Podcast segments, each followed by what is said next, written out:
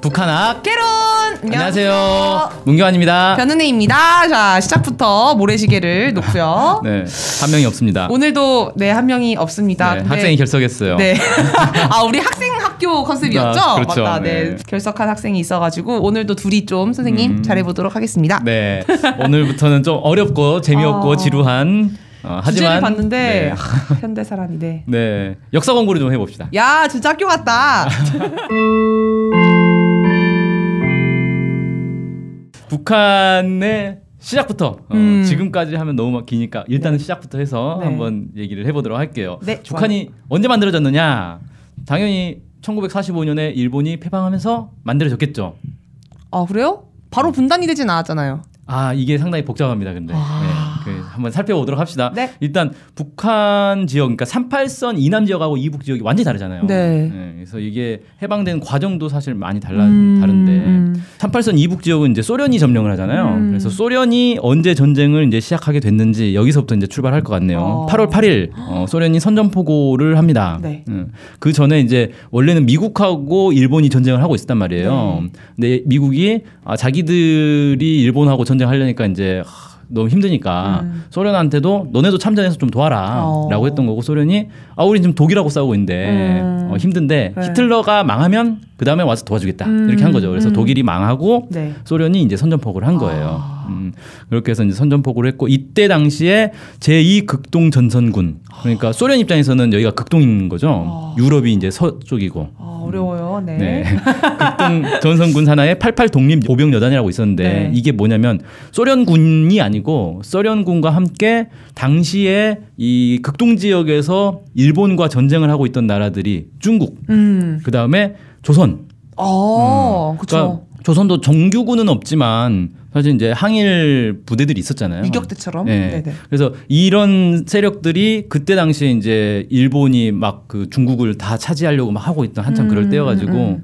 어, 이 세력들이 그 연해주로 네. 넘어간 거예요. 어, 네. 그래서 거기서 이 일종의 국제 연합군을 구성을 한 거죠. 어, 네. 여기에 그래서 소련 중국 음. 그다음에 조선인들 말고도 이 동아시아 지역에 몇몇 이제 소수 예, 또 있었다 그래요. 음. 음, 그렇게 해서 국제 연합군을 구성했고 네. 중국에서는 이걸 동북 한일 연군 교도려라고 불렀다 어. 그래요. 이름 좀 어려워요. 많이요. 네.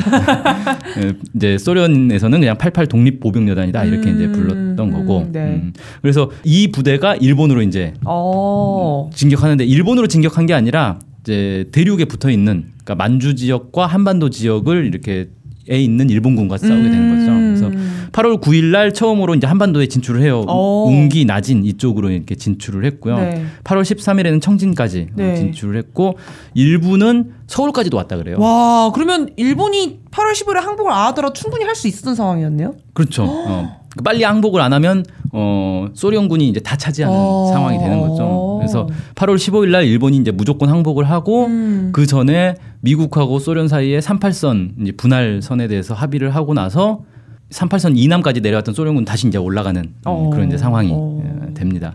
그래서 8월 15일 날 일본이 항복을 했는데 네. 재밌는 건 8월 15일 날은 일본의 이제 일본 왕이 항복한 거잖아요. 네. 무조건 항복 네. 이렇게 했는데 실제로 이제 항복을 하려면 일본 군들이 곳곳에 있었단 말이에요. 네. 중국에도 있고 네. 한반도에도 있고 뭐 네. 남 동남아시아에도 음, 막 음, 있었고 그러니까 이 일본 군 부대들이 각각 미국하고도 전쟁하고 소련하고도 전쟁하고 막 그랬잖아요. 네. 중국하고도 전쟁하고 이 각 당사국들하고 항복을 또 해야 되는 거예요. 일본 일왕이랑 한 게 아니고요. 하는 네. 거는 그게 그러니까 아니에요. 그거는 한꺼번에 그냥 나 무조건 항복이야 아. 라는 거고 각 현지에 있는 부대들은 부대들끼리 이제 저쪽 나라 사령관한테 나 항복했습니다라고 아. 서명을 해줘야 되는 거예요 또. 어 그래요? 네. 오. 그래서 그 날짜가 사실은 다 다릅니다. 아. 그러니까 중국 같은 경우도 중국이 음. 우리는 8.15 때 광복절 하잖아요. 네. 중국은 날짜가 달라요.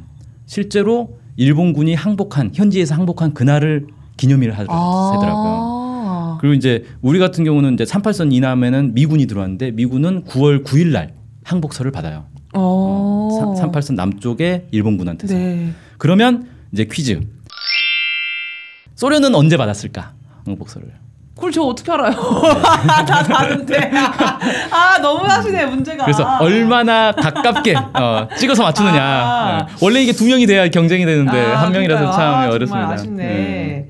아 이거 약간 up down 퀴즈야 up down 퀴즈 15일 이후일 것 같고 네. 일단은 아 일단 찍어야 되는 상황이구나 그러면 저는 빨리 했을 것 같습니다 16일 아, 15일 바로 바로. 다음 날. 네네네. 어, 16일. 8월 16일. 네 음, 정답은요 정답은 땡이고. 야, 어, 역시. 며칠 차이가 나느냐? 네. 8월 22일이에요.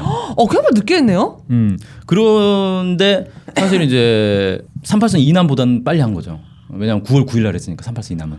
아 9월 9일에 성조기가 올라갔죠 그렇죠.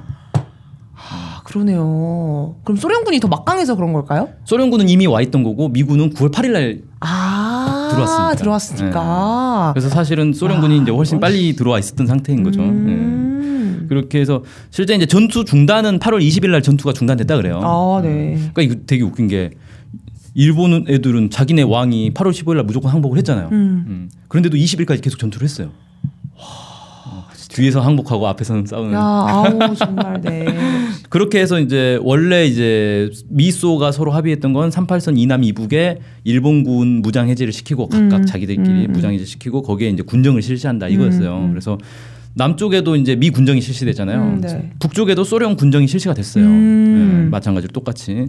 근데 소련 군정하고 미 군정하고는 좀 이제 보이는 모습은 좀 많이 달랐죠. 어, 네네네. 그래서 소련 군정 같은 경우는 행정권을 인민위원회에 그냥 이양을 해버렸어요. 어, 미 군정은 아니었죠. 예. 네네네. 그러니까 그때 당시에 8.15딱 지나고 일본이 항복 선언을 하니까 그때부터 인민위원회가 곳곳에 막다 음. 건설되잖아요. 웬만한 지역에 다 있었다 그래요. 네네네네. 근데 이게 말 그대로 주민들이 자발적으로 만든 자치기구인데 미 군정은 미 군정이 행정기구이기 때문에 음. 다른 건 인정할 수 없다 음. 이런 입장이었던 음. 거고 소련군은 행정권을 그냥 인민위원회에 그냥 이양을 해버린다 음. 어, 이런 거였어요. 그래서 이것과 관련해서는 사실 이제 여러 논란들이 있죠. 음. 어, 소련군은 왜 그랬을까? 왜 미군과 다른 입장을 취했냐? 뭐 여기에 대해서는 사실 뭐 여러 주장들이 있어서 뭐 그걸 다 설명할 수는 없고 음. 어쨌든 그렇게 했다. 음. 인민 위원회에 그냥 네. 행정권을 이양했다라는 네네네. 거고.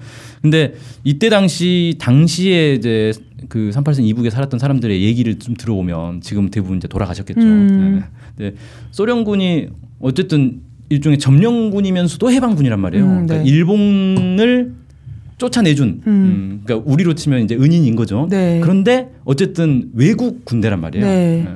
그러니까 이북에 살던 주민들 입장에서는 저 사람들을 환영을 해주긴 하는데 어, 일단 환영하지만 불안한 거죠. 어. 저 사람들도 일종의 점령군, 어. 그러니까 일본군을 대신해서 우리를 지배하려고 하는 거 아니냐 음. 그런 게 이제 있을 수가 있죠. 네. 음, 그래서 사실은 충돌도 있었다 그래요. 어. 음, 그래서 그때 당시 소련의 지도자 스탈린이요. 네. 스탈린 서기장이 1946년 1월달에 비밀 지령을 보내요. 음. 그 이제 38선 이북의 이제 군정 소련 음. 군정에게 비밀 지령을 보내서 인민을 괴롭히는 군인은 총살하라라는 명령을 어. 내립니다. 아니 굉장히 좋은 내용인데 왜 비밀 지령을 했을까요? 어, 글쎄요, 그건 잘 모르겠어요. 어. 그래가지고 실제로 총살 당한 군인들이 있었대요. 어. 그리고 이제 장교들 같은 경우는 이제 그 본국으로 송환돼서 재판을 받고 뭐 이런 일이 있었다고 합니다. 음. 그다음에 어쨌든 소련 입장에서는 자기들이 점령을 한 곳이잖아요. 네. 그러니까 여기 있는 일본군 재산들은 자기들 거라고 본 거예요. 음. 그럼 미국하고 똑같죠. 미국도 그쵸. 미 군정이 이제 적산불화라고 해가지고 당시에 이 산업 시설들 다 네. 몰수했잖아요. 음, 음, 음. 그런 이제 소련도 그런 생각을 했던 거예요. 음. 그래서 그때 당시에 동아시아 지역에서 제일 발전된 공장이 흥남에 있는 비료 공장이거든요. 음. 이 흥남 비료 공장 엄청 대규모였는데 네. 이거를 몰수를 해가지고 다 기계를 떼가지고 자기들이 가져가 버려요. 어 그래요? 네, 어. 그런 일이 있었어요. 어. 근데 이거를 이제 북의 이제 인민위원회에서 항의를 했죠. 음. 오, 왜 그걸 가져가냐. 음. 내놔라. 그래서 47년에 다시 반환을 합니다. 음. 그런 이제 우여곡절들이 있었어요. 어, 음. 네. 자, 그럼 이제 두 번째 퀴즈 나갑니다. 어, 네. 어, 재- 재밌네요. 되게. 네. 네. 자, 해방 직후에 소련은 네, 네. 북한에 사회주의 정부를 세울 것을 요구 혹은 권유하였다. 맞으면 소련이? 동그라미, 아. 예, 틀리면 X. 그랬을 것 같은데요. 어쨌든 소련이 사회주의 국가고 그렇죠. 이념 전쟁에 따라서 사회주의 국가가 많이 생겼으면 좋겠는 바람에서 그렇죠. 북한한테 요구를 하지 않았, 않았을까 네. 이런 생각에 오 네. 어 지금 제가 방금 봤는데 세젤 예 변은혜라고 써졌군요. 네. 뭔지 아세요 세제게 아 무슨 뜻인지 뭐 대충 짐작이 갑니다.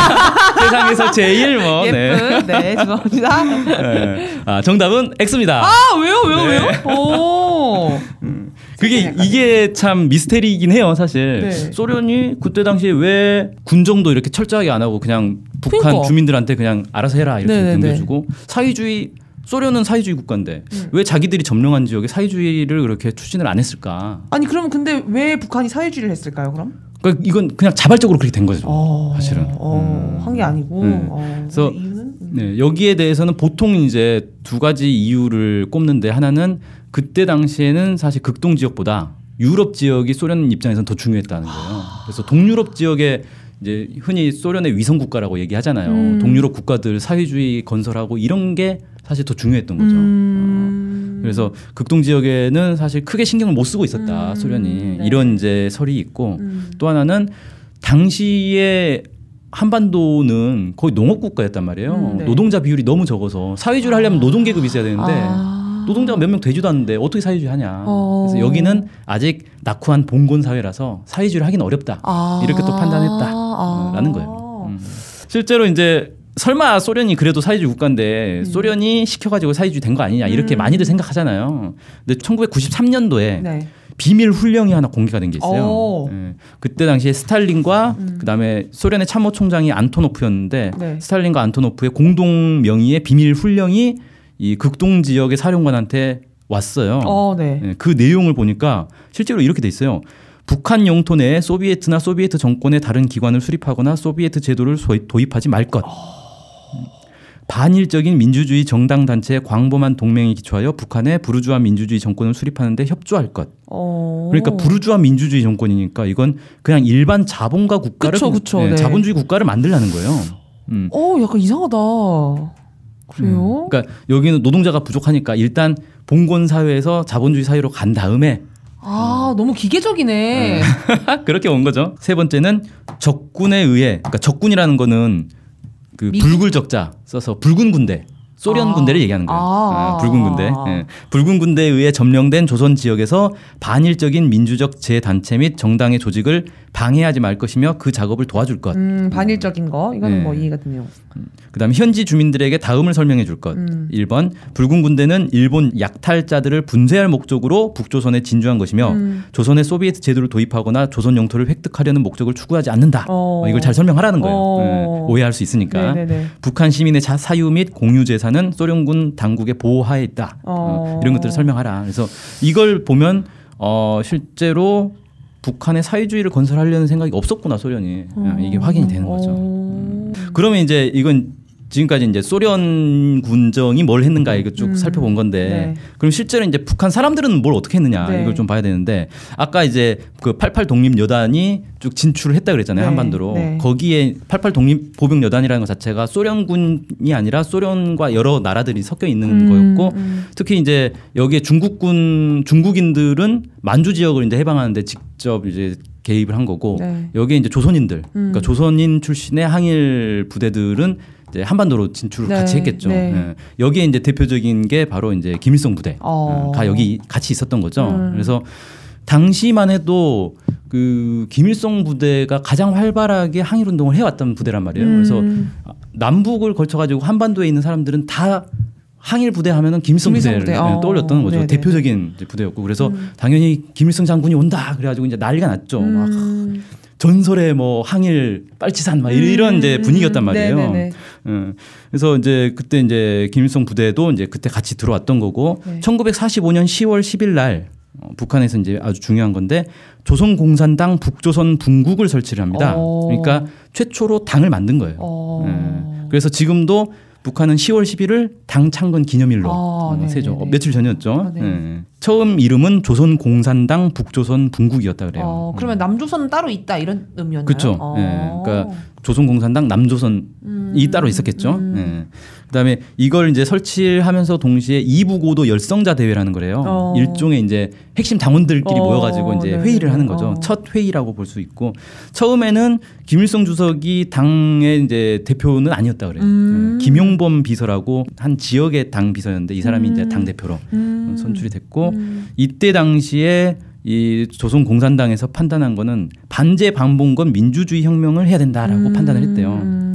음. 예. 그러니까 반제라는 거는 일제 잔재들을 이제 청산해야 된다라는 거고 반봉건이라는 건 봉건 사회이기 때문에 봉건 사회에서 이제 벗어나야 된다. 음. 어, 그래서 민주주의 혁명을 해야 된다. 그러니까 음. 사회주의 혁명을 하자는 얘기를 안 했죠. 음. 공산당임에도 불구하고. 어. 예. 그러니까 당장의 단계는 사회주의를 할 수 있는 단계가 아니다. 어, 이렇게 본 거예요. 어, 네. 그 다음에 이제 10월 14일 음. 4일 지나서 김일성 장군 환영 평양 시민 대회를 합니다. 이게 음. 아주 유명한 어, 대회죠. 음. 그래서 이때 막 평양 시내 어마어마하게 사람들이 모였다 그래요. 음. 근데 여기서 이제 어떤 일이 발생하냐면 연설을 하려고 딱 올라갔는데 되게 젊은 사람인 거예요. 네. 북한 사람들이 약간 충격을 받은 거죠. 어, 되게 어, 백발에 예, 노인일 막 수염 이렇게 막 옛날 그 어. 나오잖아요 산신령 수준의 네. 그런 사람을 생각했는데 갑자기 이제 젊은 사람이 딱 나타나니까 어 예상하고 너무 다르니까 어. 그때부터 이제 가짜 김일성 설이 돌았다 그래요. 아. 예. 그러니까 그게 뭐 남쪽에서만 유포된 그런 게 아니라 실제 그 자리에 있던 북한 사람들도 어 저 가짜 아니야 이런 음. 얘기들이 돌았던 거죠. 주권방송이 미랄 영농조합법인과 함께 우리밀 라면을 판매합니다. 수입산 밀이 아닌 완전 토종 호밀과 안진뱅이 밀로 만든 건강한 우리밀 라면입니다. 아이들에게도 어르신들께도 안심하고 요리해줄 수 있는 착한 라면입니다. 주권방송 홈페이지 배너를 클릭하셔서 착한 장터 페이지를 들어오시면 여러가지 종류의 라면을 주문하실 수 있습니다. 이곳에서 주문하시면 주권방송의 후원이 됩니다. 주권방송 애청자 여러분들께 안심하고 보내드립니다.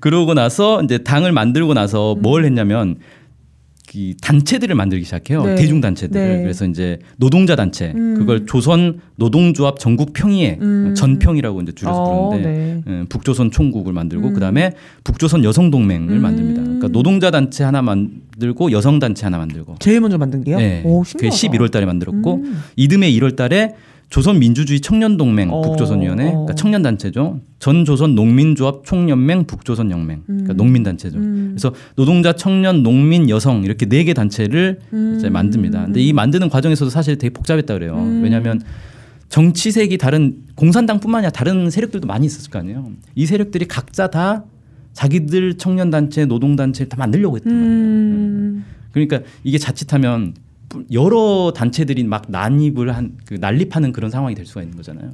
어, 그리고 성향도 이제 사회주의 계열, 뭐 민족주의 계열, 뭐 우파 계열, 뭐 다양하게 복잡하게 있었기 때문에 이러면 안 된다. 당장 나라를 만들어야 되는 상황인데 지금 막 이제 해, 해방돼서 정부도 아직 못 세운 상황에서 다 뿔뿔이 이렇게 갈라져서 서로 경쟁하고 티격태격 싸우고 이러면 안 된다라고 해가지고 이걸 이제 단일한 음, 단체들로 만들기 위해서 되게 어려움이 많이 있었다 그래요. 음. 그리고 나서 이제 1946년 2월 달에 북조선 임시인민위원회가 출범을 합니다. 아, 네. 음, 여기 이제 위원장은 어, 김일성 주석이 당시 에 음. 위원장으로 선출이 됐고요. 음, 네. 그러니까 첫 정부 조직이다. 어. 임시정부라고 보면 됩니다. 어. 음, 첫 정부 조직이 이제 만들어진 거죠. 음. 자, 여기서 이제 퀴즈 마지막 퀴즈 네. 나갑니다. 아, 토지 개혁을 했단 말이에요. 네. 이때 당시에 가장 큰 화두가 토지 개혁이었어요. 음, 남이든 네. 북이든. 네, 네, 예. 네. 자, 북한의 토지 개혁은 모든 토지를 몰수해서 국유화한 다음에 모든 농민에게 다시 골고루 경작권만 나눠주는 형식으로 진행했다. 그러니까 경작권만 소유권을 준 건 아니고. 어, 이건 제가 알아요. 어, 압니까? 네. 오, X입니다. X. 네. 오. 토지도 같이 줬다. 아. 내 땅을 내가 할 수 있도록 한 음. 토지도 같이 네. 정답입니다. 야! 오, 오, 야, 공부를 많이 했네요. 어. 민망하네요. 학교에서 배우신 거예요? 아니면 따로 어, 그 책을 본 아니요. 거예요? 네, 책을 좀 봤어요. 야, 야. 오, 되게. 어, 부끄러. 아, 네. 그래서 1946년 3월 5일 날 토지 개혁 법령이 발표가 됐는데 네. 사실은 이 전부터 지역 지방 인민위원회 차원에서 음. 토지 개혁이 이루어지고 있었어요. 네. 근데 이때 당시에 토지 개혁을 어떻게 할 거냐, 어떤 원칙으로 할 거냐가 정말 복잡한 문제였다 그래요. 네. 그러니까 그렇겠죠. 그러니까 이제 남쪽은 유상 몰수 유상 분배였잖아요. 음. 북쪽은 이제 무상 몰수 무상 음, 네. 분배인데, 그러니까 모조리 몽땅 다 몰수할 거냐, 아니면 일부만 몰수할 거냐. 예, 그러니까 사실은 이제 쉽게 말해서 그냥 소규모 농지를 가진 사람들이 있었단 말이에요. 음. 이 사람 땅까지 뺏어야 되는 거냐. 음. 음, 좀 이제 논란이 되는 거죠. 음. 그 다음에 나눠줄 때 이거를 어, 토지까지 나눠줄 건지 소유권까지 줄 건지 아니면 국가가 소유하면서 경작권만 줄 건지. 음. 그러니까 이때부터 이미 사회주의적 제도를 시행을 할지 말지에 대한 논란도 있었던 거고. 음. 음. 그러다가 여러 가지 이제 막 그 편향들 뭐 논쟁들이 있다가 결국 정리된 건 뭐냐면 그 일본이 직접 가지고 있던 땅, 네. 친일파가 가지고 있던 땅, 네. 그 다음에 어 지주가 남쪽으로 도망가 버린 어. 그래서 그냥 빈 땅이 돼 버린 네. 예. 땅 문서를 가지고 도망갔어요 그 사람들이 어, 땅 필요, 문- 필요가 없는데?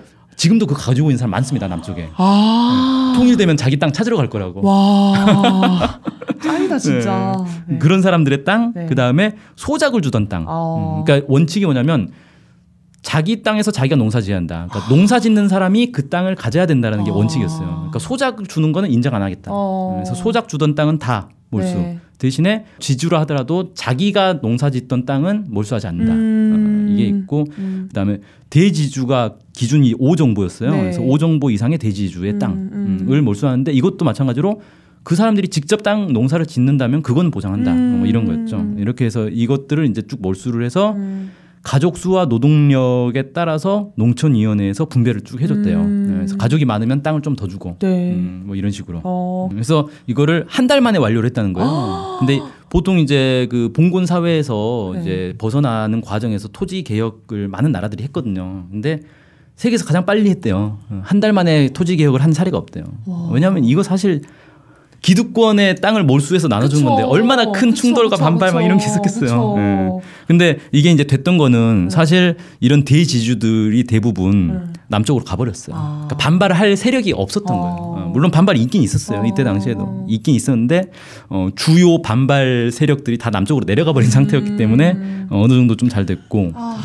대부분의 이제 소장민들은 토지 개혁 한다니까 다 좋아했죠. 왜냐하면 어. 자기 땅을 갖는 거니까. 어. 농민들의 평생 소원이 그거잖아요. 자기 땅 갖는 거. 어, 이걸 해준다니까 무조건 협조를 해준 거죠. 음. 그러면서 농민 당원이 대거 입당을 합니다. 그쵸, 이제 그렇겠죠. 음. 어, 이걸 이제 공산당이 주도를 해서 이 사고를 했기 때문에 공산당에 그래서 갑자기 토지 개혁을 하고 나서 전체 공산당 당원 수가 80배로 늘어났죠. 어. 완전히 뻥튀기가 된 거죠. 네. 그다음에 이제 농민 동맹에도 회원들이 음. 어마어마하게 증가를 하고. 음, 그래서 공산당의 지지율이 엄청나게 이제 올랐다 그래요. 음. 그리고 이제 토지 개혁뿐만 아니라 그 이후에 이제 노동법, 음. 6월달에 노동법을 만들고 그러니까 이, 임시 인민위원회가 이런 법들을 다 만드는 거예요. 7월달에 남녀 평등권 법을 갓. 만들고 야. 8월달에 산업 국유화, 와. 그래서 주요 산업들, 주요 공장들 이런 걸 국유화하고 네. 이런 걸 했다고 합니다. 예. 아. 오늘 딱 1년 했습니다. 1945년부터 46년 1년도 안 했네. 어, 아 8월까지 했으니까 1년. 아. 몇, 몇 파트까지 있어요? 이게 지금 음. 글쎄요. 어, 한 번에 1년씩 하니까 한 70파트 있는 거 네, 아닌가요? 그렇게 될 것 같네요. 음.